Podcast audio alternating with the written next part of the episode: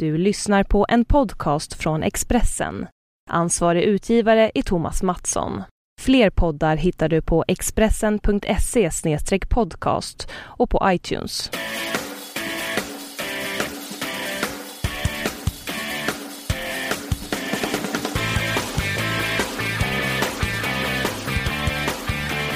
Hjärtligt välkomna till en ny podd med mig, Magnus Nyström, på plats i Expressens poddstudio i Stockholm. Och eh, på andra sidan, eh, Sverige höll jag på att säga. eh, Leif Bork, du är på plats. Ja, exakt. På, på framsidan. framsidan. Göteborg, ja. Eriksberg. Sveriges Jajamän. framsida i Göteborg. Men du, hur är det förresten för en stockholmare som dig att vara i Göteborg? Göteborgarna har väl inte alltid de mest eh, eh positiva att säga om stockholmare? Jag brukar ju säga lite sådär provokativt att eh, stockholmare bryr sig inte ett smack om vad som händer i Göteborg, men Göteborg de bryr sig väldigt mycket om vad som händer i Stockholm. Men bortsett från det så är det väldigt trevligt att bo här och jag har lite gamla kopplingar från 50-talet faktiskt, eh, då jag tillbringade åtta somrar här ute i skärgården. Eh, ja. Så att eh, Göteborg är en väldigt trevlig stad. Jag har bott här i ett par omgångar nu på 90-talet och sen nu då sen fyra och ett halvt år tillbaka. Så att Ja, det känns eh, väldigt trevligt faktiskt. Här ja, nä nära vatten och så vidare. Ja. Ja, Göteborg är vackert. Jag var ju där i helgen eh, och hälsade på goda vänner och, och, tycker alltid det är trevligt att åka till Göteborg.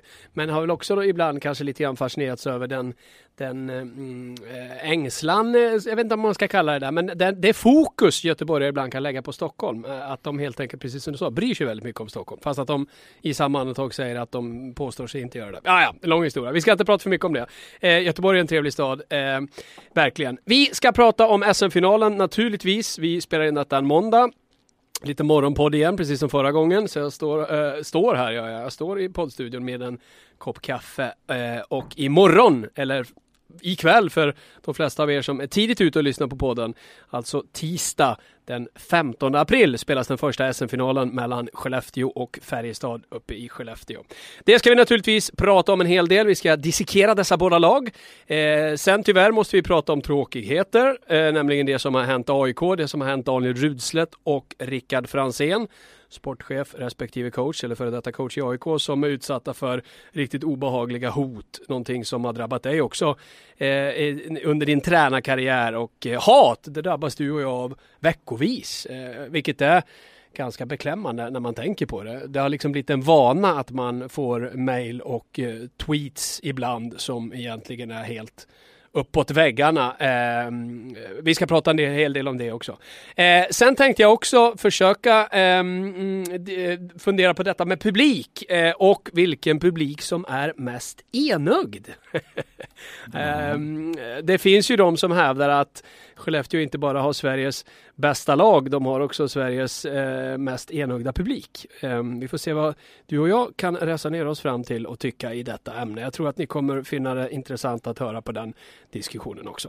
Eh, ja, som sagt, ett fullspäckat program blir det. Eh, men vi får ju förstås börja med det roliga. Eh, vi är ju framme vid den stora festen den här säsongen i svensk hockey. Ska det ju vara i alla fall när Skellefteå tar emot Färjestad. Om vi börjar med semifinalerna där. Eh, att Skellefteå var klara, det var de ju förra veckan förresten också när vi pratade. Eh, däremot inte Färjestad, men Färjestad tar sig vidare genom att vända den där trenden som pågick i den där semifinalserien då hela tiden bortalaget vann. Men till sist i den sjätte matchen blev det en hemmaseger och det var seger nog. Det blev den fjärde segern för Färjestad och de är vidare. Eh, vad säger du om den eh, fantastiska semifinalserien? om man jämför Skellefteå-serien med Färjestad-serien, om man kallar det för det, så var det ju två skilda eh, så att säga, upplägg på de matcherna. Alltså Skellefteå eh, spelar ju den här offensiva eh, snabba eh, ishockeyn, väldigt teknisk ishockey i hög fart och, och, det är fullt framåt medan Färjestad spelar mer traditionellt, positionssäkert, taktiskt, bra, eh, stark eh, lagmoral och så vidare. Så att det blir ju intressant att se. Det här blir ju två olika skolor som möts och när det gäller Färjestad och Växjö så tycker jag de påminner mycket om varandra i själva spelet. Där jag tyckte Färjestad var bättre runt de båda målen och kanske hade något mer, vad ska vi säga, eh, erfaren målvakt om man får kalla Fredrik Pettersson Wenzel för det. Men han har alltså varit utsatt under press under stort sett hela säsongen och under konkurrens tagit den här första spaden. Eh, Teemu Lassila har ju inte alls samma historia i, i, eh, i eh, Växjö och därför så eh, var det väl framför de båda målen och lite marginellt också med målvaktsspelet som till slut avgjorde. Sen tror jag Färjestad har blivit ett väldigt starkt lag, alltså lagmoralen har blivit väldigt starkt efter alla de svårigheter och oroligheter de har gått igenom under säsongen. Till slut har de vuxit ihop som ett lag, vilket ju också bekräftas av Leif Karlsson, eh, headcoachen, och han lyfter ju gärna fram den här Kanadaresan eller Nordameriskaresan som de gjorde under mm, OS-uppehållet mm. som, som en, en stark eh, eh, del i det här där de byggde ihop laget. Så att, eh, ja, det är en intressant final som väntar oss. Vad ska vi säga, den nya skolan mot den gamla skolan lite grann. Verkligen, verkligen. Och ehm, eh, Färjestad har ju, du var inne på det lite kort och vi har ju pratat om det förut, vilken konstig säsong det har varit med konstiga värvningar eh, som sen inte alls blev så bra som de hade inbillat sig att de skulle bli och spelare fick eh, lämna direkt omgående. Man har blivit gjort sig av med en assisterande tränare, en sportchef har hoppat av. Eh, det har varit väldigt mycket turer och mitt under slutspelet så berättar man att Leif Karlsson som gjort ett strålande jobb, han ska plötsligt bli sportchef och in som coach kommer Tommy Samuelsson. Eh, det har varit väldigt mycket turer runt Färjestad. Eh, och ändå så står man där i ännu en SM-final. Det säger ändå en del om, eh, om, eh, om den där klubben va? Ja det gör det ju. De har ju en, en stark tradition. De har ju en, en stark vinnarkultur i föreningen där de hela tiden strävar uppåt framåt och eh, vill behålla sin position i Hockeysverige. Och den tycker jag personifieras mycket av eh, Håkan Loob till exempel som kom in som Eh, lite allsmäktig i, i, eh, den sportsliga avdelningen där och även av Rickard Wallin då som gjorde två mål i den avgörande semifinalen. Så det är på något sätt de gamla märkena som på något sätt leder eh, det här, den här klubben till de här framgångarna. Medan det då i väldigt stor utsträckning är de, de nya märkena som, som leder eh, Skellefteå mot eh, framgångarna. Så att eh, utan att göra några värderingar om ny eller gammaldags hockey, för det vill många gärna göra, så är det ju gärna det bästa av båda världarna på något sätt som bildar den optimala ishockeyutvecklingen och det är väldigt spännande faktiskt ur en ishockeyteoretisk, ishockeyhistorisk eh, dimension att se nu lite grann hur de här finalerna kommer att utveckla sig. Vi ska gå igenom båda lagen lite snabbt och eh, eh, som sagt dissekera dem lite grann. Du var inne på Pettersson Wenzel, han är ju det givna första valet i Färjestad. Eh, man har eh, i stora delar, med viss reservation för allt vad som kan hända nu, om man bestämmer sig för att ändra om i lagen på något sätt. Skador hit och dit, det är mycket som eh, man döljer nu och inte berättar. Men under eh, stör, största delen av slutspelet så har man spelat med Ole Christian Tollefsen och Magnus Nygren i ett backpar. Eh, sen har man Niklas Arell, Anton Grundel. Visst är det Grundel han heter? Mm, Grundel, ja, ja med Laban på Exakt. slutet där. Ja. Exakt, och det där har ju vi hört en del varianter på. Sen har vi Sean Bell och Ville Lajunen. Vi har Ludvig Byström som inte riktigt har fått det förtroendet han kanske själv har önskat och Färjestad önskat på tal om värvningar som inte riktigt har blivit vad de har väntat sig. Eh, sen har man haft eh, kedjeformationer då, en riktigt väl fungerande första line i många matcher, den med Patrik Lund, Joakim Hilding, Per Åslund. Joakim Hilding, första center i Färjestad. Center i första kedjan i Färjestad, det hade jag ju aldrig trott skulle hända när han värvades som Växjö Lakers, men så kan det gå. Och Hilding har varit bra, riktigt bra i slutspelet. Mm. Eh, Christian Berglund, den gamle, ihop med Jack Connolly, målskytt senast, Pontus Åberg, värvningen från Djurgården där. Man har haft Joakim Nygård, Rickard Wallin och Milan Gulas. Gulas var ju en supervärvning får man ju säga när han kom eh, under säsongen. Och så har de då haft Kristoffer Forsberg, Bastiansen, Fröberg, även Röjmark har ju spelat i den här fjärde linjen. Eh, det var en snabb genomgång av laget. Är det någon lagdel, någon backpar, någon kedjeformation eller någon enskild spelare som du tycker Eh, har stuckit ut mer än andra och, och, är mer förklaring till att man är i den position man är just nu, alltså SM-final. Ja, Fredrik Pettersson Wenzel har ju definitivt utvecklats och, och levt upp till det här förtroendet han har fått när han har fått bli första ordinarie målvakt. Han har väl haft lite sprickor i fasaden tycker jag, sprickor i spelet under åren här under sin utveckling. Men ehm, en, ehm, en, en tålmodig och kontinuerlig träning och matchning har ju gjort att han nu har etablerat sig bland de bästa målvakterna i Sverige. Så att det är ju, tycker jag, jätteintressant. När det gäller backsidan så är det väl inte, bortsett från eh, Magnus Nygren, så väldigt mycket konstruktiva backar i, i, i den här extremt spelmässiga bemärkelsen. Eh, utan det är ganska hårdföra, tuffa, eh, lite mer defensivt inriktade backar och det tror jag kommer att bli en väldigt intressant eh, match i matchen mot eh, Skellefteås snabba tekniska forwards. Eh, någon som har stuckit ut är ju Milan Gulas naturligtvis med sin matchvinnande eh, karaktär. Han gjorde ju massor med mål. Eh, var det i slovakiska ligan han var eller var det i tjeckiska ligan? Jag kommer faktiskt inte ihåg nu om han är slovak eller tjeck. Men hur som helst så, så värvades han ju eftersom han gjorde massor med poäng i sin inhemska liga. Och eh, det har han ju verkligen levt upp till här också. Det är ju en lite gubbe i lådan. Han kan ju göra eh, lite udda saker ibland och, och försvinna ur matcherna. Men han är ju en väldigt, väldigt bra målskytt och en individuellt stark spelare. Sen tycker jag en sån kille som Nygård har ju överraskat en, ja. enormt alltså. Han har ju tagit jättesteg eh, den här, eh, det här slutspelet och det är ju lite, eh, vad ska vi säga, det kanske är den mest spännande och individuellt starka utvecklingen som har skett på någon spelare egentligen. Sen tycker jag första kedjan håller med dig med Joakim Hilding och Per Åslund eh, har ju varit väldigt starka och Hilding har ju haft de senaste åren en väldigt stark utveckling och Per Åslund har vaknat till lite grann nu i, i slutet. Däremot kan man ju säga att Anders Bastiansen har ju försvunnit in lite grann i dimmorna. Han var ju en av de mest tongivande spelarna för något år sedan.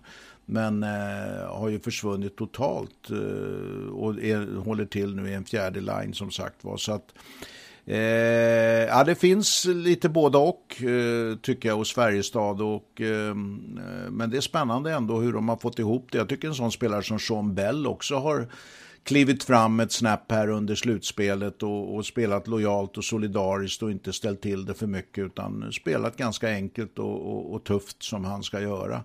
Det är helt enkelt eh, spännande att se också Färjestads utveckling där. Nu ska jag ta äh, äh, skena iväg på ett riktigt sidospår här, det bara slår mig, men en liten komisk episod i detta.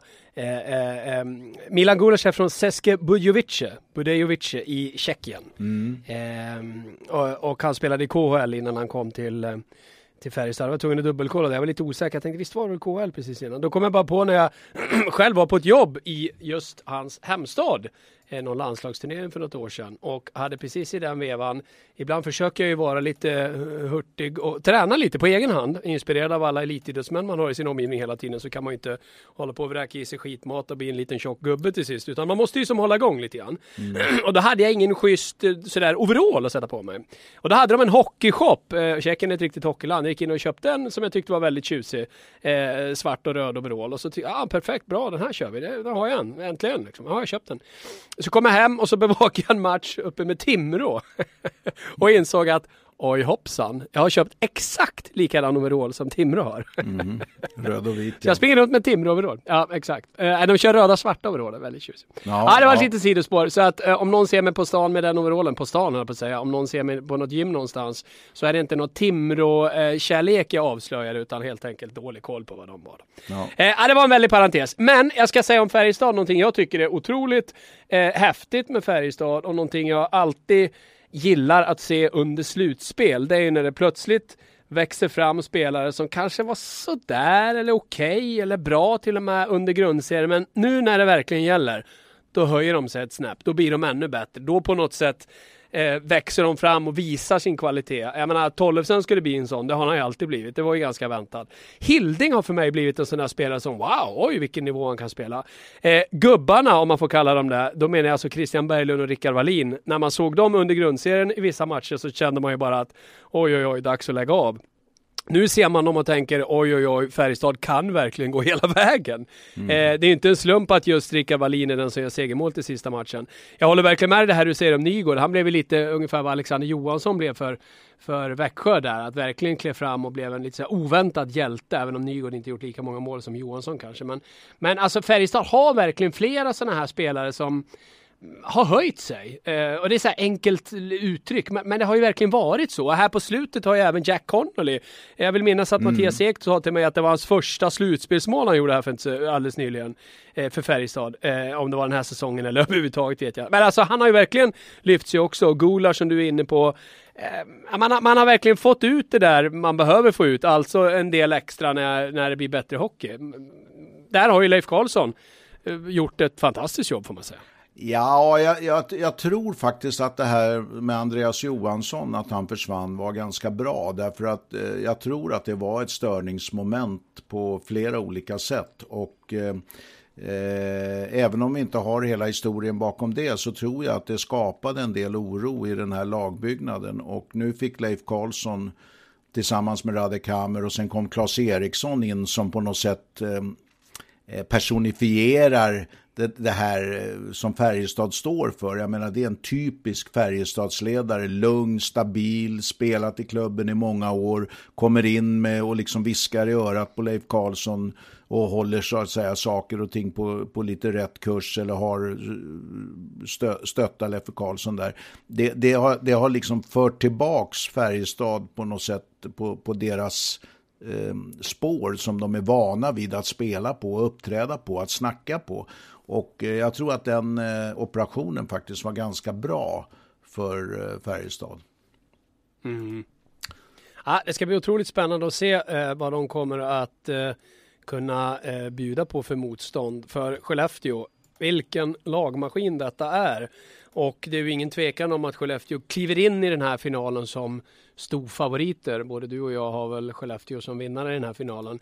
Eh, Marcus Svensson, en given förstemålvakt, eh, har ju verkligen höjt sig. Du var inne på han tidigare också där. Man värvade ju Henrik Karlsson från Nordamerika och tänkte att han skulle veta, men han är i KL han. Mm. Eh, Svensson har tagit över. Sen har man spelat med Fredrik Lindgren, Niklas Burström i ett backpar. Man har Johan Alm, Sebastian Aho Sebastian Au, ung eh, kille som har ju blivit väldigt, väldigt imponerad av. Vi ska återkomma till han. Anton Lindholm, en annan ung lovande spelare ihop med Erik Andersson. Erik Andersson som eh, förklarades icke önskvärd i Linköping. Han var inte bra nog tyckte de. Linköping ute och spelar golf. Erik Andersson SM-final igen. Mm. Eh, och så har man Jonas Frögren eh, förstås som eh, eh, har varit med förr när det gäller sånt här. Man har spelat med Jimmy Eriksson, Erik Forsell, Bud Holloway. Fantastisk trio såklart. Eriksson, eh, på tal om att steppa upp när det är slutspel. Han har gjort mest mål av alla i slutspelet tror jag. Eh, Oskar Möller, Merkel Karlsson, Joakim Lindström. Eh, Viktor Arvidsson, alltså här, det här är deras tredje kedja. Viktor Arvidsson, Pierre-Edouard Bellemare och Petter Emanuelsson. Mm. Jag menar, det är första kedjan i de flesta andra lag. Det är mm. tredje kedjan i Skellefteå. Eh, sen har vi Adam Pettersson, Oskar Sundqvist, eh, eh, Martin Lundberg. Sundqvist en av dem i JVM-laget där. Lundberg en sån här riktig slitvarg. Alltså vilket lag, vilken bredd, vilken... Eh, ja, vart börjar man? Jo, man men, men jag tror samtidigt att man, när man diskuterar lag och, och det här med kedjor och kapacitet så ska man tänka på att, att de här spelarna som man nämner som har utvecklats, de har ju utvecklats i den miljö de nu verkar i. Det är inte detsamma som att de skulle spela i första eller fjärde kedjan i Linköping eller Frölunda eller något annat lag, utan Eh, de, de utvecklas ju och blir de de blir i den kultur de växer upp i. Så att det är inte detsamma som att, att de skulle ha motsvarande utveckling eller göra motsvarande saker i något annat lag. Och ska, man ska passa sig för att, att göra sådana där jämförelser. Eh, därför att eh, jag tror att det är Skellefteå som vad ska vi säga, kulturort, hockeyort och just det här laget och hur de har arbetat med laget över tid, hur de har jobbat i föreningen, vilka personer som sitter i topparna där med Pia Israelsson, Lasse Johansson ehm, eh, och Hasse Wallson som har kommit in tycker jag på ett väldigt bra sätt. Eh, tillsammans med, med Klockar och Bert Robertsson och de har ju Lasse Marklund, Janne Exet Eriksson och flera i junior. Alltså helheten är ju det som gör bygget i Skellefteå plus att de har en sån fantastisk, eh, fantastisk intresse där uppe. Så att det är inte mm. detsamma som att eh, Sundqvist skulle flytta ner någon annanstans eller, eller eller någon annan av de här ungdomarna, Aho, skulle flytta ner till Stockholm så skulle inte det vara lika med att de gjorde samma, samma saker där som man gör uppe i Skellefteå. Så att, det, det är hela bygget, hela kulturen, hela sättet att arbeta på tycker jag som har etablerat Skellefteå i Verkligen. toppen de senaste åren här. Men samtidigt skulle du kunna vända på det här resonemanget och säga också att en Viktor Arvidsson med ännu mer förtroende skulle kunna bli ännu bättre någon annanstans. Så det är bara spekulationer egentligen. Men, men det visar ändå på vilken, vilken fantastisk bredd de har. Eh, och sen också det här med Erik Andersson, det tycker jag är lite intressant. Men det, det talar ju också för precis det du är inne på, nämligen vad som händer i en sån professionell miljö som Skellefteå. Andersson är ju ingen junior, han är ju 31 år gammal. Mm. Spelar alltså tre säsonger i Linköping. Han har ju rötterna där uppifrån. Han har ju framförallt Björklöven som moderklubb klubb och där har han ju spelat i väldigt många år. Eh, och sen var han i Skellefteå i två säsonger efter Björklöven innan han flyttade söderut till Linköping. Eh, och, och så är han tre år i Linköping och som sagt, han platsar inte i Linköping. De anser inte Andersson bra nog. Börjar med att låna ut honom eh, och sen till slut hamnar han i Skellefteå. Men att gå ifrån att inte eh, fungerar alls. Till det, alltså det, jag ska inte säga att det säger något om Linköping. Vissa spelare funkar inte på vissa ställen och så är det ibland. Men det säger ändå en hel del om Skellefteå vill jag påstå. Att en sån spelare kliver in och är så bra. Och lika det här jag erkände i förra podden eh, att Marcus Svensson som ju faktiskt var andremålvakt bakom Viktor Fast i AIK. Eh, det, jag trodde inte han skulle kliva in och vara första målvakt i ett lag jag är övertygad om kommer vinna SM-guld. Men så blev det.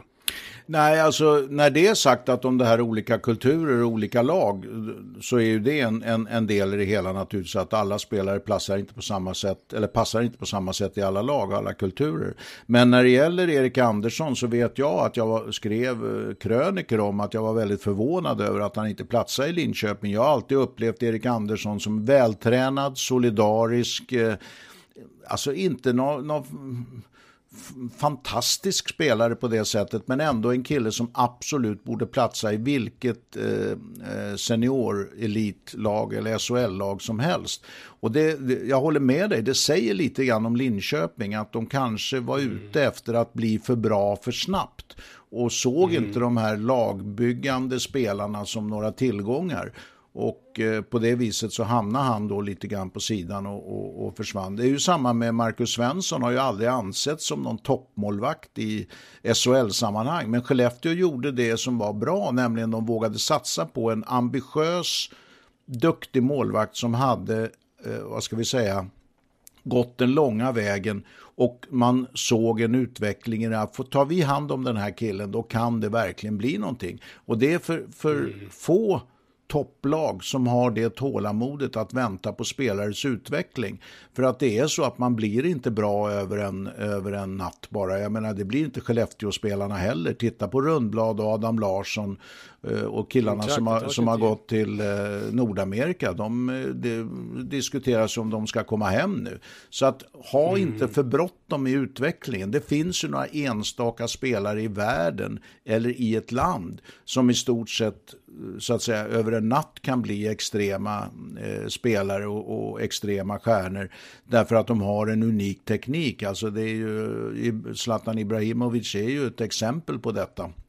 Eh, mm. i fotbollen. Och det finns eh, naturligtvis enstaka sådana namn också, men de flesta måste ju gå den, den lite längre vägen och etablera sig och, och träna och utvecklas, få motgångar, komma igenom dem, få skador, komma igenom dem och sen eh, etablera sig på högre nivå. Så de allra flesta har ju allt för bråttom i sin utveckling och mm. tränarna och ledarna idag, klubbarna, supportarna har allt för stor tro på att man bara kan knäppa på fingrarna och tro att en spelare ska kunna prestera bra över en natt. Va? Så funkar det inte. Mm. Så funkar inte träning.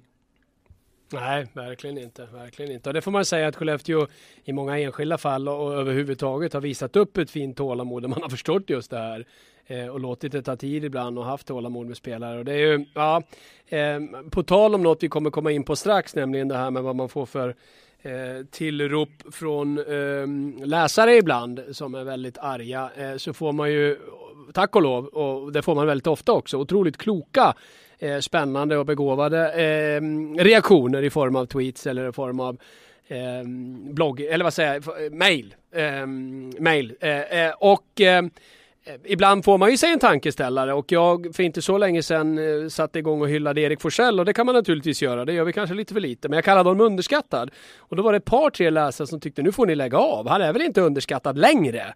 Eh, du som har följt det här så länge var det någon som skrev, du borde väl ha lärt dig att, att, hur bra han är. Lite så. Och det hade han ju faktiskt rätt i. Forsell är en sån där som, som eh, Skellefteå har matchat tålmodigt och gett förtroende tålmodigt. Han har haft en viktig roll länge och han, eh, det är ju fel att kalla han underskattad. Vi borde ha förstått, eller vi borde veta vid det här laget hur bra han är. Mm. Eh, eller hur? Absolut. Erik Forsell är ju en en kulturbärare kan vi säga tillsammans med Jimmy Eriksson uppe i Skellefteå. Han har ju varit etablerad många år, gjort mycket skitjobb, dragit på sig, eh, vad ska vi säga, mycket, tagit mycket ansvar. Och gjorde väl också, var det förra slutspelet han gjorde så jäkla massa mål, eller var det två år sedan? Jag kommer mm. inte ihåg det där riktigt. Så nu har han, väl, nu har han ju ingen målskytt, utan han är ju en, en kedjeledare. Väldigt intelligent spelare både på och utanför isen. Så att det är ju en kulturbärare numera i Skellefteå.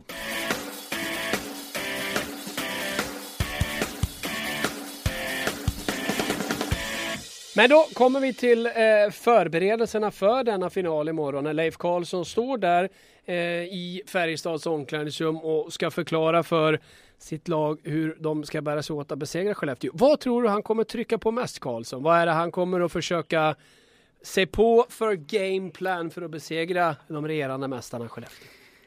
Alltså det, det som coach, man som coach gör, och jag har gjort de misstagen själv, det man som coach gör som misstag det är att man skruvar upp sig alldeles för mycket när det blir slutspel. Och, och man blir väldigt angelägen om att dra fram uh, hundratals grejer om motståndarna som är farliga. Och jag tror att Leif Karlsson är tillräckligt rutinerad och inte minst erfaren från det här året att det han kommer att trycka på till 80 procent är deras eget spel. Hur ska vi spela? Hur ska vi genomföra det vi vill eh, göra för att få matchen att se ut på ett så bra sätt som möjligt för oss? Eh, det, det, som, jag, det finns några saker som jag tror han kommer att peka på. Det är naturligtvis att läsa av powerplayet som Skellefteå har. Både där de spelar med fyra eller fem forwards och, och, olika varianter de har. Hur ska vi liksom lösa Jimmy Eriksson när han parkerar sig framför mål och så vidare. Eh, Oskar Möllers skott, eh, eh, Joakim Lindströms eh, eh, avslutningar och, och, hans betydelse och så vidare. Bud Holloway skott. Så att det finns en massa hot i Skellefteås försvarsspel, eller i eh, powerplay som de naturligtvis Eh, Eh, kommer att gå igenom. Och sen tror jag det stora eh, nyckelfrågan är, och det har det varit för alla lag i år, det var det för Linköping och Roger Melin också. Ska vi forechecka, alltså ha ett högt försvarsspel, eller ska vi ha ett lågt försvarsspel? Och då pratar många om avvägningen mellan de här två.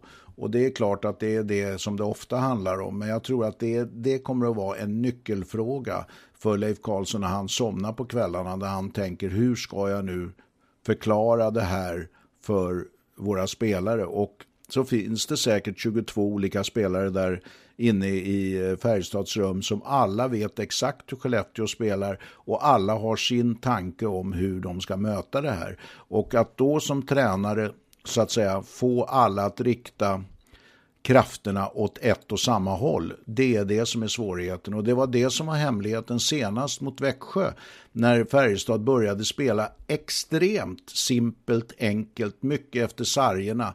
Och jag såg de här spelare, till och med Gulas eh, spelade väldigt enkel ishockey de, inledningsvis när matchen stod jämn. Och där var ju ett sånt där väldigt bra tecken där man märker att tränare och spelare verkligen hade kommit överens om hur de skulle börja matchen. Det var inte det snyggaste, det var inte det vackraste, det var inte det mest konstruktiva, men alla tänkte samma sak, alla gjorde samma sak. Och det kom kommer att bli en huvudfråga för Leif Karlsson. Vad väljer han?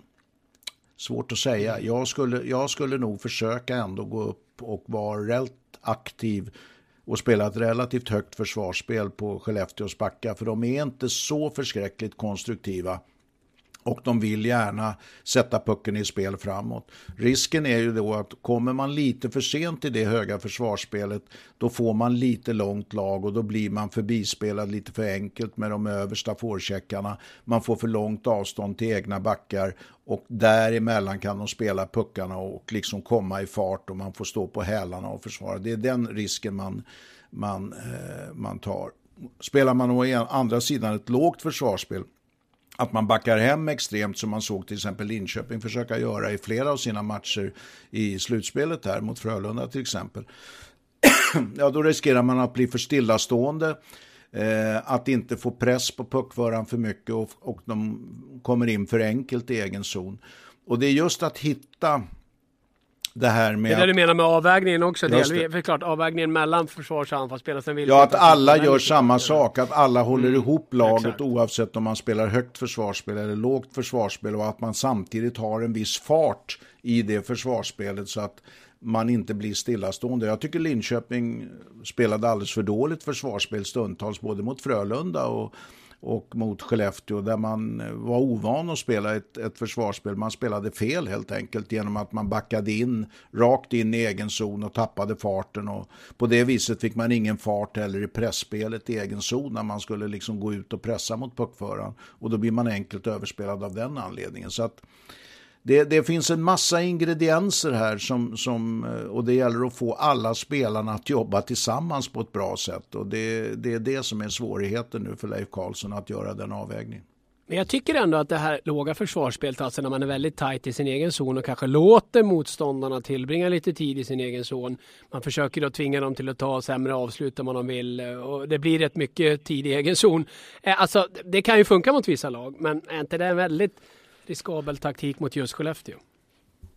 Ja, det är både och därför att eh, även om man låter dem ha pucken mycket och låter dem komma in i zon mycket, har man mycket folk samlade i mitten av banan så är det väldigt svårt för dem att få kvalificerade avslut. De kommer säkert att få många skott på mål, de kommer att få en hel del avslut, men lösa puckar och, och, och ytorna framför mål blir just området framför mål, alltså slottet eller centralt framför mål, de blir inte så stora och därför så, och det blir lättare för målvakten att samarbeta med sina försvarare och så vidare.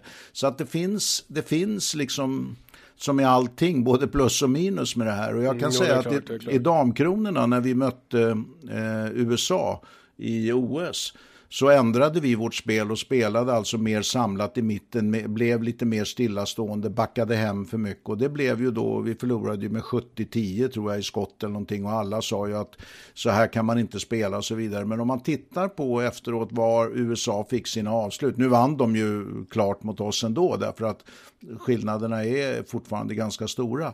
Men det var ett försök för oss, från oss att spela lite annorlunda och tänka på det sättet. Men då, det som händer då det är ju att de får ett eller två eller tre tror jag, snabba mål genom powerplay till exempel.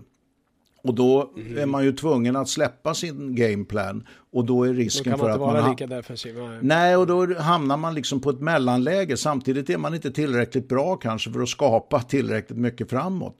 Så att med facit i hand i den matchen för oss så kanske vi borde ha spelat som vi hade gjort, vi gjorde mot Finland. Därför vi var inne i en mm. god trend istället för att bryta den. Och jag tror att Färjestad också ska spela på sitt sätt. Inte rätta sig för mm. mycket efter Skellefteå. Uh, och um, göra som de gjorde till exempel nu mot Växjö i sista matchen här. Eh, spela ja. lite Färjestadsspel även om kritiken är hård och, och man skriver att ja. det här är inte modernt och, och, så vidare. Va? Det handlar om att vinna. Det handlar om att mm. och, och vara smart och använda den taktik som passar en själv bäst och motståndarna sämst. Och om det är fart eller om det är långsamt, om det är positionellt eller om det är press, det, det, det är egentligen ointressant. Ja, det ska också bli väldigt spännande att se vilken press de kommer sätta på de här backarna i Skellefteå och Färjestad och hur mycket de kommer våga Eh, eh, spela hårt på dem. Och jag menar det blir intressant att se Frögren i tuffa dueller med gamla lagkompisar och, och även hur Färjestad med de här rutinerade gubbarna som vi var inne på där Berglund och Wallin. Eh, det är klart att de, de får eh, vädra lite, vad säger man, som rovdjuren på savannen. Eh, när de ser sådana som Anton Lindholm och Sebastian Aho att inse att okej okay, det här är unga kids. Eh, vi har lite mera erfarenhet. Det är klart att vi kan utsätta de här för en press de inte riktigt är van vid. Så äh, det ska bli spännande att se och det är en mental kamp väldigt mycket också en sån här final. Ja, och sen, naturligtvis. Sen tror jag bara för ja. våra lyssnare skull att man, man eh, ska göra en distinktion mellan att när man forecheckar högt, alltså har ett högt försvar, forechecking är ju ett försvarsspel ska man komma ihåg, det är inte ett mm, anfallsspel, mm. det är ett mm. försvarsspel. Det är ju att att inte i varje stund kanske spela fysiskt. Alltså spelar man, rusar man på en sån liten tekniker som Aho för hårt, jag menar då tar han mm, bara ett mm. par trippande steg åt vänster och sticker iväg. Lägger en fin pass, ja exakt. Ja, exakt. ja eller åker förbi motståndaren, utan det gäller ju att styra spelet, att, att få ut Aho till exempel till sådana ytor där där han kan göra sämsta möjliga passningskvalitet av sin mm, sitt mm. pucktransport. Och där tror jag att sådana rutinerade killar som, som du nämner, som Rickard Wallin här till exempel och Christian Berglund och, och, och, några till, de förstår det här och är de bara mm. tillräckligt kyliga så kan de nog skapa, liksom, man kan styra spelet även om man inte har pucken. Och det är det som Färjestad mm. tycker jag är väldigt bra på och har varit väldigt bra på historiskt också. Om man, om man tar mm. sådana jag menar Harald Lyckner när han spelade center, den klassiska centern i Färjestad, Thomas Rundqvist, Håkan Loob, Janne Ingman, som hade just det här att de kunde både spela bra försvarsspel och producera framåt. Alltså Håkan Loob var den som producerade framåt. Rundqvist var den som eh, stod för defensiven och, och, och, och liksom kloka gubben. Och Ingman var den här fysiska spelaren som, som Jimmy Eriksson stod framför mål. Då har du liksom ingredienserna till att få den här avvägningen på ett bra sätt. Så att så att, eh, det, det, är spännande eh, med eh, taktik i ishockey. Ja det är det och det här var ganska roligt. Jag skulle jag vara lite pedagogisk sådär med min dotter som är nio år gammal och visa henne på skillnaderna under en hockeymatch. Och då var det just det, det är så roligt att du säger det. Det här var ganska nyligen också. Eh, hur det skiljer sig med vissa lag, eh, hur många passningsalternativ spelarna hade. Det var det jag ville att de skulle titta på. Jag satt och pekade på tvn. Och det här är ju verkligen vad bra forechecken går ut på. Det är ju inte att göra den här eh, eh publikfriande tacklingen i plexit. För om den kommer efter att backen har fått iväg en bra passning så är tacklingen på ett sätt ganska meningslös. Den tar ju mm. lite kraft ur den där mm. spelaren möjligen. Men, men det är fortfarande inte riktigt det du vill åstadkomma. Eh, och det var häftigt hur hon också upptäckte det efter ta min dotter alltså att oj, här är det en svart Skellefteå-spelare som har pucken. Han kan passa han, han kan passa han, han kan vända om och så kan han till och med passa han. Och så var det det andra laget som hade pucken. Nej, men han har egentligen bara en att passa till. Mm. Eh, eh, och vi satt och tittade på det här under en kort period och hon, man såg på henne att oj, wow, är det så det fungerar? Mm. Eh, så precis som du säger att, att en lyckad forechecking är ju inte den där eh, jättesmällen i plexit utan det är ju faktiskt när man inte har någon att passa till. Nej, och jag, jag tycker om du tar ett lag som Linköping så tycker jag de tappade mycket av den här avvägningen som de historiskt är väldigt bra på, nämligen det här att styra spelet komma högt upp i, i försvarsspelet och samtidigt ta fart hem. Alltså när de var som bäst då hade de den avvägningen. Nu hamnar de, eh, jag vet inte hur de hamnade snett liksom i hela säsongen. Och när de säkert diskuterade, ska vi forechecka högt eller ska vi backa av? Och så blev det liksom nästan dåligt i båda ändar därför att det var inte, blev ingen bra avvägning på det. De hittade liksom inte den eh, balansen i spelet. Och eh, det var det som gjorde att de inte blev så effektiva och det var det som gjorde att de blev så ojämna, tror jag.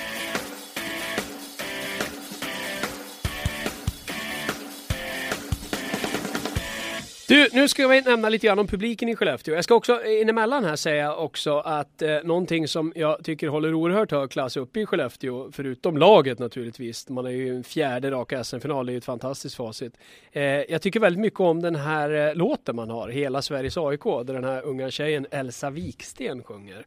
Eh, eh, jag gillar den. Det, det på något sätt eh, väcker, sätter verkligen igång hela arenan när den låten spelas innan de kommer in. Eh, dessutom när hela Skellefteå-publiken är i toppform och stöttar sitt lag.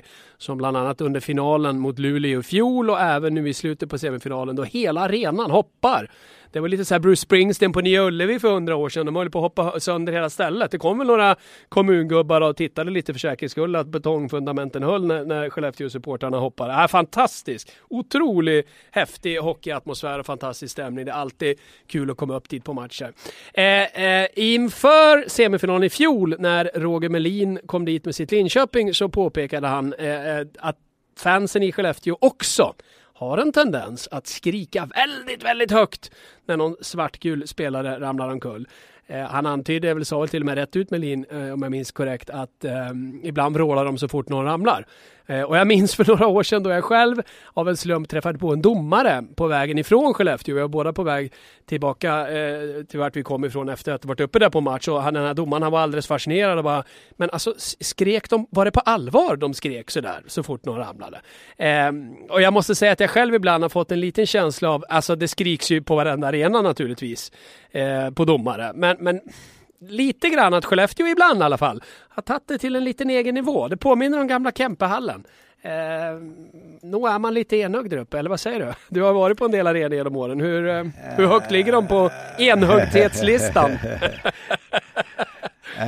Um, ja, de ligger väl relativt högt. Alltså, um, jag tror att alla, om vi ska kalla det för alla mindre orter, om, om man nu får kalla Örnsköldsvik och Skellefteå och, och även Gävle för, för det, Eh, Eh, de har en tendens att bli väldigt lokalpatriotiska och det beror ju på att alla känner alla och alla nästan känner de spelarna som är på banan, alltså personligen.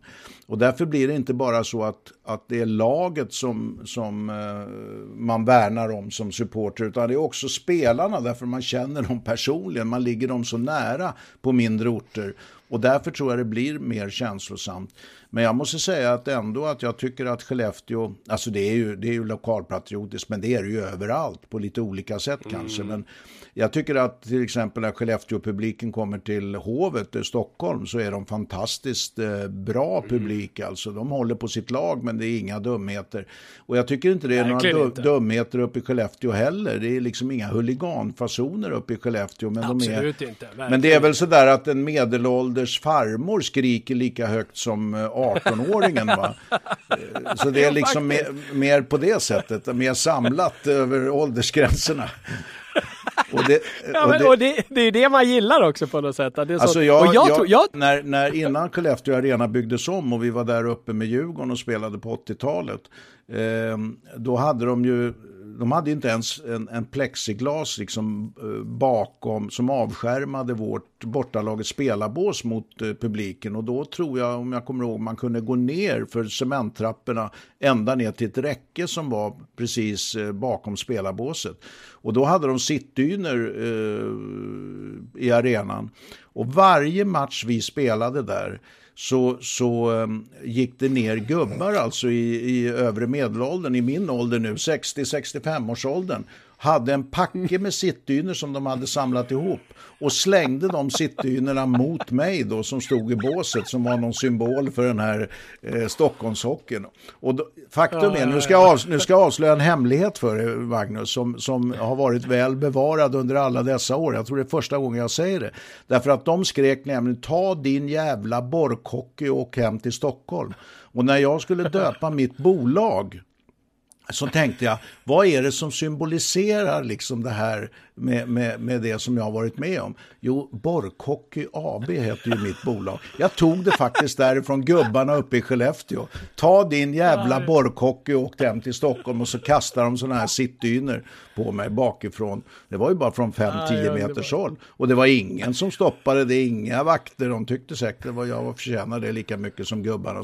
Och det var alltså inga huliganer, det var inga 18-åringar. Det var medelålders män. Ja, ja i kepsar och, och skinnjacka som bodde ute i skogen någonstans där. Så att eh, Eh, det var, det var annorlunda förr, så kan man säga. Det var inte bättre eller värre kanske, utan det var annorlunda. Nej, det var annorlunda. Ja, men det händer ibland nu också. Det är väldigt, man sitter ju väldigt bra på pressläktaren i Skellefteå, nära isen och nära publiken också.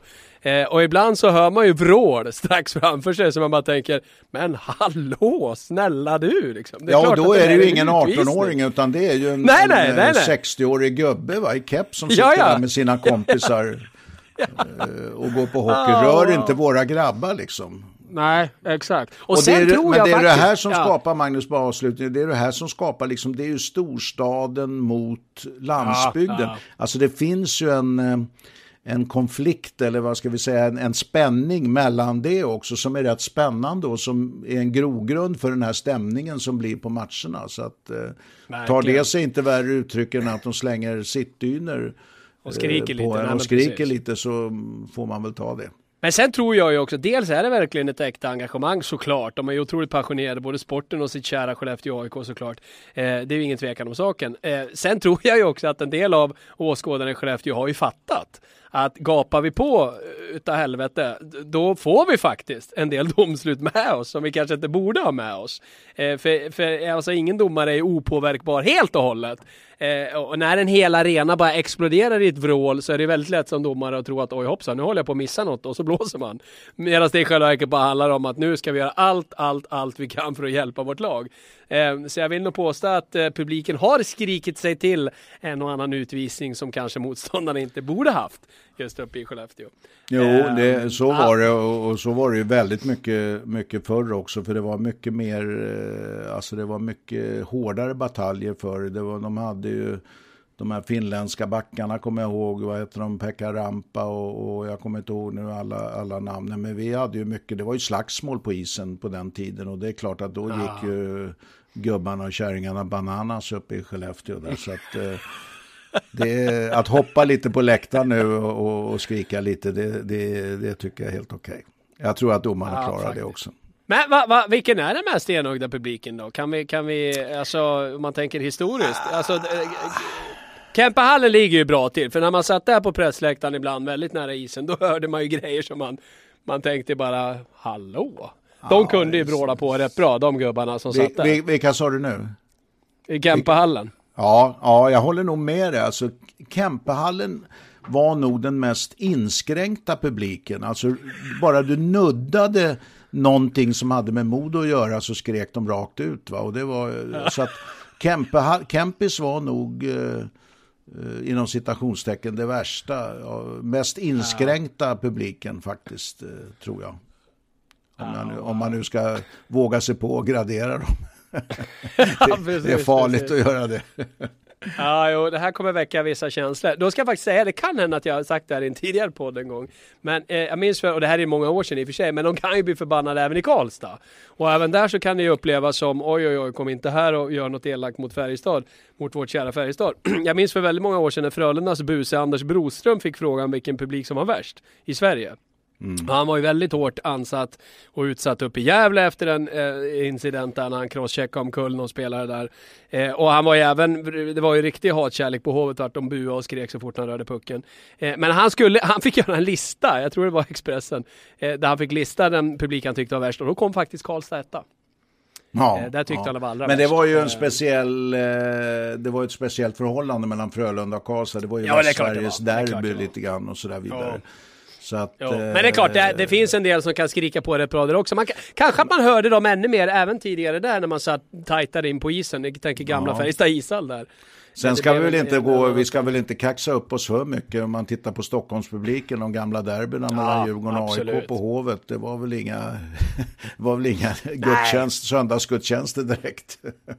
Att, nej, eh, nej, det, nej, verkligen. Och det kan man ju faktiskt tänka ibland nu också med AIK och Djurgården. Eh, Södertälje, hade, Södertälje hade en klack också som var rätt så vildsint faktiskt. Uppe i en kurva där och en tårtbit. Så att, äh, det, alla håller på sitt, ja. sina pojkar. Ja. ja, så är det. Så Kanske var det också lite mer så för därför att spelarna stannade längre i sin förening. De blev ännu mer kopplade till föreningen än, än vad det är idag.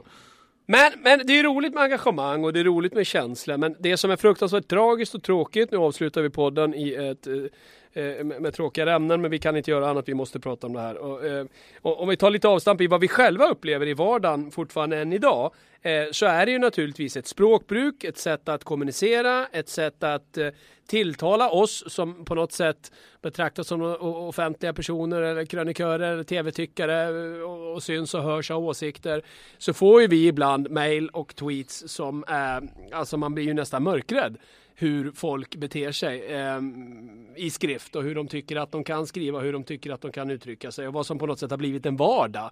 Eh, du brukar ibland retweeta en del av de värsta du får eh, mm. och jag får ibland mail som man bara tänker hur mår de här människorna? Och jag minns också en gång när jag satt tillsammans med Mats Olsson och pratade om detta när vi käkade en lunch i New York tillsammans och då pratade vi om att, eh, eller jag sa, jag vet inte om jag berättade det tidigare på det, men jag sa då till Mats att eh, apropå många kvinnliga kollegor vi har som råkar ut för dumheter och får liksom mail med som sexuella undertoner och den typen av eh, idioti eh, inskrivet i mejlen så sa jag någonting i stil med att ja men det, åtminstone det slipper man ju i alla fall.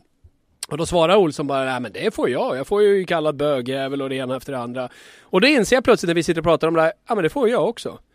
Mm. Eh, så det har jag också blivit kallad massor med gånger. Och då inser jag plötsligt att alltså jag har ju fått den här typen av övertramp utan att egentligen reflektera över vad det är för någonting de skriver. Alltså förstår du? På något, mm. alltså, på något sätt så, så har det liksom, för vissa människor bakom tangentbord så finns det överhuvudtaget inga gränser längre. Nej, och jag, alltså, jag, jag tycker helt enkelt att de är ouppfostrade. Och med det menar jag att jag, jag tänker mig deras vardag. Alltså vad har deras föräldrar sagt till dem? Vad har, hur funkar de i skolan? Vad gör de på sina arbetsplatser? Hur tilltalar de sina syskon? Hur tilltalar de sina föräldrar? Hur, vad säger de till sin farmor och farfar? Alltså att, det här språkbruket som har kommit, det, det, man kan säga, jag, jag, tror mig komma ihåg från det jag var i, vad ska vi säga, 15-20 års åldern själv, för det är ju väldigt många, vad jag förstår, unga människor som, som som har ett, ett väldigt eh, slafsigt språkbruk och sånt där provokativt och, och, och, förnedrande språkbruk, det är ju att i den där åldern så förekommer ju vissa koder i språket när ungdomar pratar med varandra som vi vuxna kanske inte hänger med på eller inte kan eller inte förstår. För det kommer jag ihåg, det hade vi också när, när, eh, när jag var ung. Så, så snackade vi på ett speciellt sätt när vi pratade med varandra. Och ibland kan man då säga det till vuxna personer och de fattar inte och så det blir det väldigt roligt och så vidare. Men sen finns det ju det här rena oförskämdheterna och, och förnedrande språkbruket som man också är beredd att prata, att, att, att liksom blotta officiellt. Och det är där jag kan tycka att det finns en, en, en ouppfostrad stor del av många gånger unga människor som, eh, som borde skärpa sig när det gäller det här. Och det gäller för övrigt eh, idrottsmän också och idrottskvinnor också. Att eh, vi måste tänka på vad vi säger i offentliga sammanhang till eh, människor mm. runt omkring oss. Vi måste liksom eh, hylla våra supporters när vi är aktiva på ett rätt sätt och inte själva liksom eh, bära oss åt som, som eh, hedningar. Va? Mm, eh, verkligen. Eh, dels alltså när vi tilltalar supporter, när vi pratar med varandra och jag menar hur många gånger hör man inte om eh, idrottsmän som är på fyllan och gör massa balla inom citationstecken saker kanske både på Twitter och på Facebook och visa bilder och så vidare.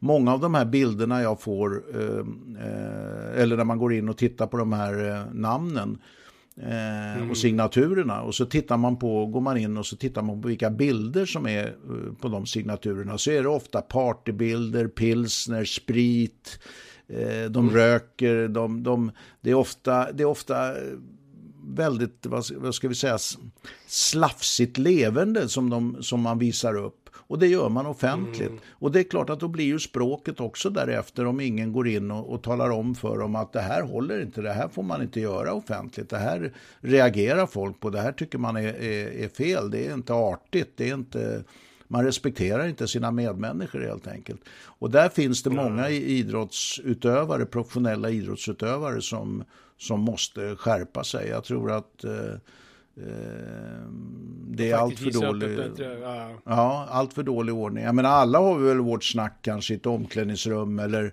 hemma i familjen att man, att man pratar på ett visst sätt eller, eller med kompisar när man umgås i, i, i slutna sällskap på ett visst sätt. Det må väl vara hänt. Men, men eh, det här språkbruket i offentliga rum tycker jag är, är märkligt att vi har fått den utbredningen över det. Ja, jag tittade just på några snabba tweets här för att komma. Emil till exempel. Ja, Leif Bork, du är väl inte rätt person att tycka att folk inte är bra när du själv är så jävla kass. Och eh, alltså det är ju ändå bara, jag, jag bara hittar några ja, ja, ja. Jo, jag kollar också snabbt. Jag vill kalla vi, jävla vi nöt. Vi, vad sa du? Jävla nöt har jag kallats nyligen. Eh, full dvärg var ju också något som kom. Ehm, ja, det är bedrövligt alltså. Ja. Ja, jag tittar som hastigast också här, men det kommer ju hela tiden sådana här... Eh, ja, ja.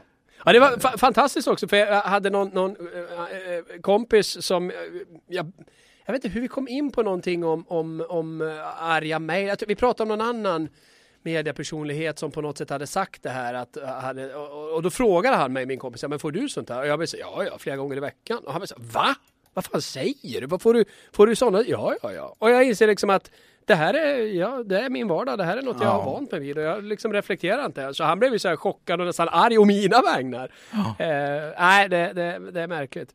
Eh, sen kan ju det här riktigt eh, dra iväg och bli fruktansvärt hemskt naturligtvis. Det är när hat övergår till hot och det är precis det som då drabbade AIK-ledare i helgen. Eh, Daniel Rudstedt och Rickard Franzén får alltså grishuven på sina bilar utanför där de bor. Mm. Eh, och det här väcker ju en hel del frågor, bland annat hur i helvete får man tag på grishuven? Men jag måste säga, det första jag tänkte när jag, när jag läste om det här, det första jag tänkte var okej, okay, de som har gjort det här, det är, det är till att börja med män.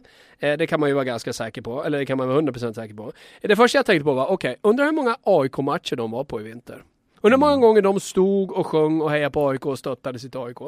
Jag vet ju såklart inte, men eh, jag tror inte de var där och stöttade AIK eh, i den utsträckning de kanske borde vara. Eh, och de själva då pratar om ledare som sviker och då kan man ju undra, även om det är ett språkbruk som man ju kan verkligen diskutera, så kan man undra vilka som sviker. Eh, om man nu inte går på matcher men kan lägga grishuvud på folks bilar. Jag vet inte. De kanske var på varenda match, men det var så jag tänkte. Eh, någonting som gladde mig otroligt i det här, det var ju när Dick Ternström, Mattias Nordström, Mats Stelin, David Engblom och Daniel Bång reagerade starkt på det här och skrev ett gemensamt öppet brev. Och nu snackar vi verkligen AIK-are. Ternström, Nordström, Tellin, David Engblom och Daniel Bång. Jag menar wow. Eh, och de skrev ett långt, mycket läsvärt, väldigt, väldigt bra öppet brev som går att läsa på AIKs hemsida. Där de tar kraftigt avstånd mot det här. Eh, avslutar med att vi har tillsammans gjort några matcher i AIK-tröjan och älskar den här klubben. Det är hög tid att vi alla tar ansvar och säger ifrån. Det är vår klubb, vårt ansvar. Eh, och de protesterar då väldigt mycket mot de människor fyllda av hat och förakt som är på väg att förstöra vår klubb. Det är så de skriver. Mm. Eh, och, och, det glädjer mig att det, att det får de här motreaktionerna, men det är ju fruktansvärt tragiskt, inte minst naturligtvis för de som drabbas personligen, i det här fallet Daniel Rudslett och Rickard Franzén, att behöva råka ut för det här. Mm.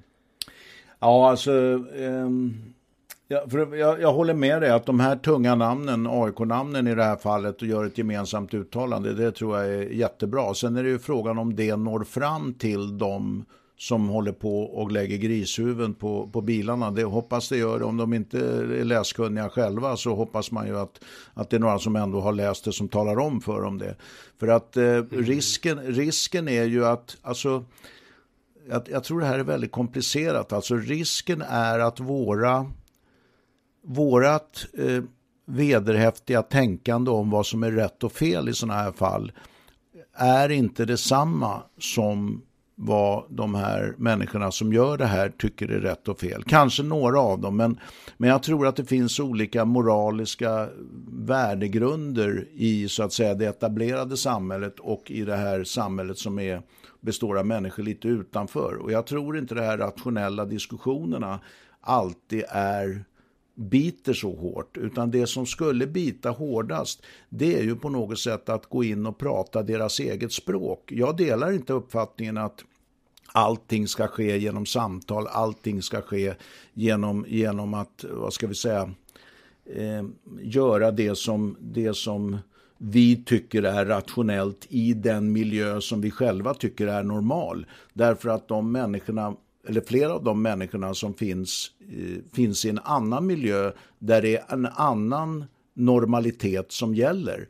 Och den mm. normaliteten kan till exempel vara våld, den normaliteten kan vara eh, excesser så att säga som går utanför normala människors ramar som att lägga grishuvuden till exempel. Det är ju inte sånt man gör när man blir förbannad, det gör ju inte vilka människor som helst. Och därför så måste man också möta den typen av, av eh, eh, handlingar med, höll jag på att säga, motsvarande handlingar. Jag menar inte att man ska lägga grishuvuden tillbaks, men, men alltså mycket, mycket bestämdare och tuffare tag. Och det är rättsväsendet och polisen och, och även vi medmänniskor naturligtvis som måste bidra till det. Och där har vi som idrottsutövare och ledare en stor uppgift att fylla. Att kanske inte bara skriva brev utan gå upp i klackarna, ställa sig mitt i klackarna och tala om det här är åt helsike. Jag, jag har varit uppe i Leksand, i Leksand till exempel på ståplats och stått bland eh, knarkare. Det var när Hammarby spelade där. Knarkare och ligister som då var en maffia som var från eh, från södra Stockholm och gick upp och snackade med dem. Jag visste precis vilka det var för man, de var på hovet och man morsade på dem och, och, och så vidare. Och talade om att det här håller inte. Och omkring mig sprang det eh, poliser och, och, och, skrek att eh, det var kaos. Alltså poliserna var lika förvirrade som alla andra människor. Och det är lätt för oss mm. att sitta på sidan och säga så där får man inte göra. Men vi måste faktiskt i, vad ska vi säga, i handling visa mm. eh, bestämdhet och, och eh, tuffhet mot eh, de här människorna. Och det, må, det är ju naturligtvis polisen och rättsväsendet som måste göra det i första hand som har och vi, vi, har, vi, är, eh, vi är för blöta när det gäller att möta den här typen av, eh, av eh, våld och, och, och, och, lagöverträdelser, tycker jag. Vi, vi måste ha ett mm. mycket tuffare förhållningssätt till eh, den här...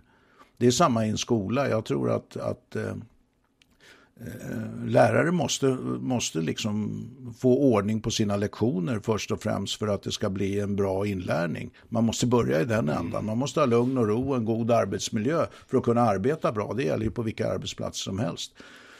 Mm, verkligen. Så men jag, jag tycker det är, så otroligt konstigt här. Ja, det är det verkligen. Men, men, men, i det här fallet också, det går ju naturligtvis att diskutera Rudslätt och Franzéns eh, kompetens för de jobben de har. Eh, eh, det har ju du och jag pratat om tidigare. Rudslätt var rookie, Franzén har heller inte erfarenhet av att träna på högsta nivå.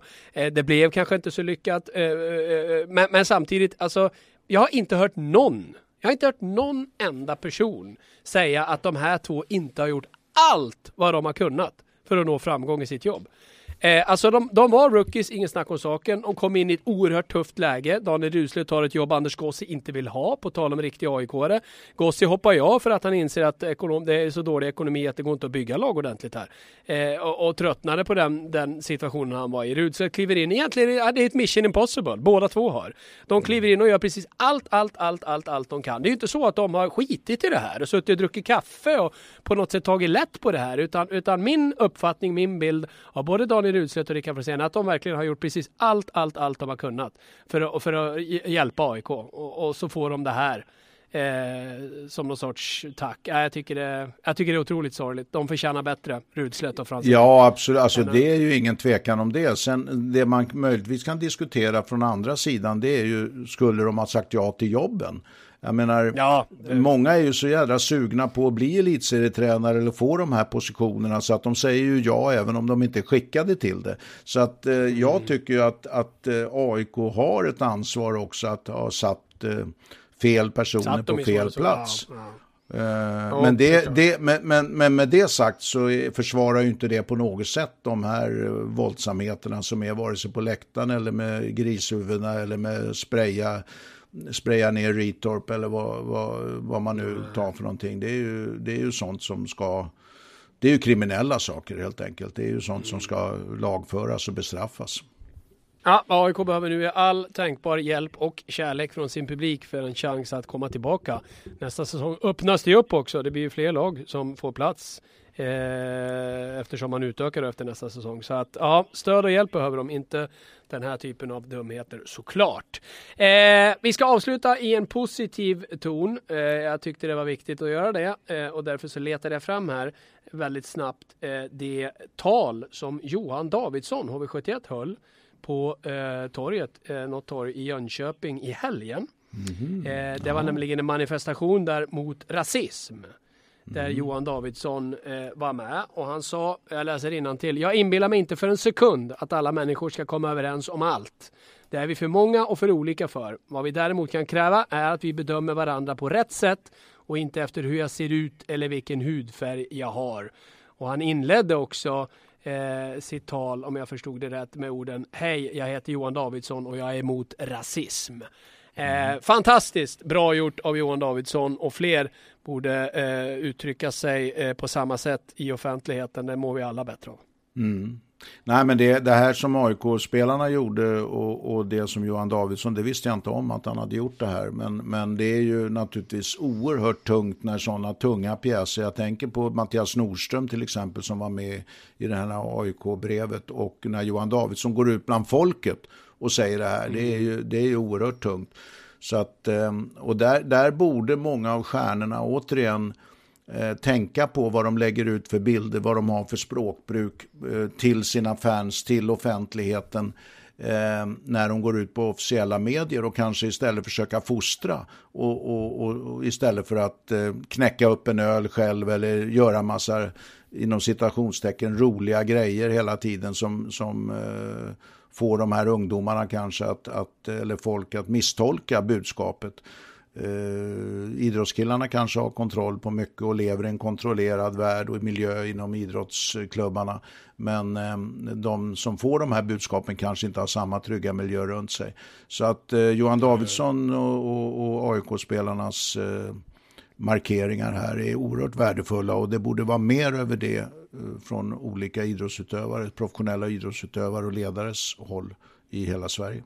Det tycker jag blir en bra avslutning på den här podden. Eh, och nästa gång, eh, nästa vecka, då kommer det ju handla en hel del om SM-finalerna som då har dundrat igång. Eh, och det ser vi ju oerhört mycket fram emot naturligtvis. Eh, kan. Och sen är det ju VM och lite landskamper. Exakt. Vi ska ju spela, oh, ja. mot, vi ska ju spela mot Schweiz ett par matcher och vi ska ju spela mot Danmark här. Och, eh, så att, eh, och Hockey Hall of Fame har sina utdelningar. Jonas Bergqvist ska mm, bli medlem i Hockey Hall of Fame här på just onsdag. Det, just det. Härligt. Ja, då ska du dit ja, och hylla honom. Ja. ja. vi ska dit och hylla honom. 272 landskamper.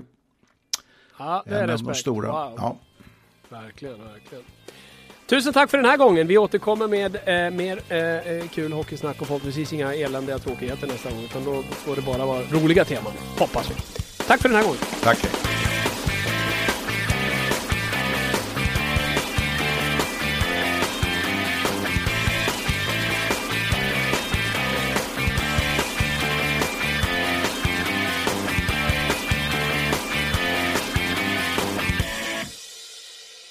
Du har lyssnat på en podcast från Expressen.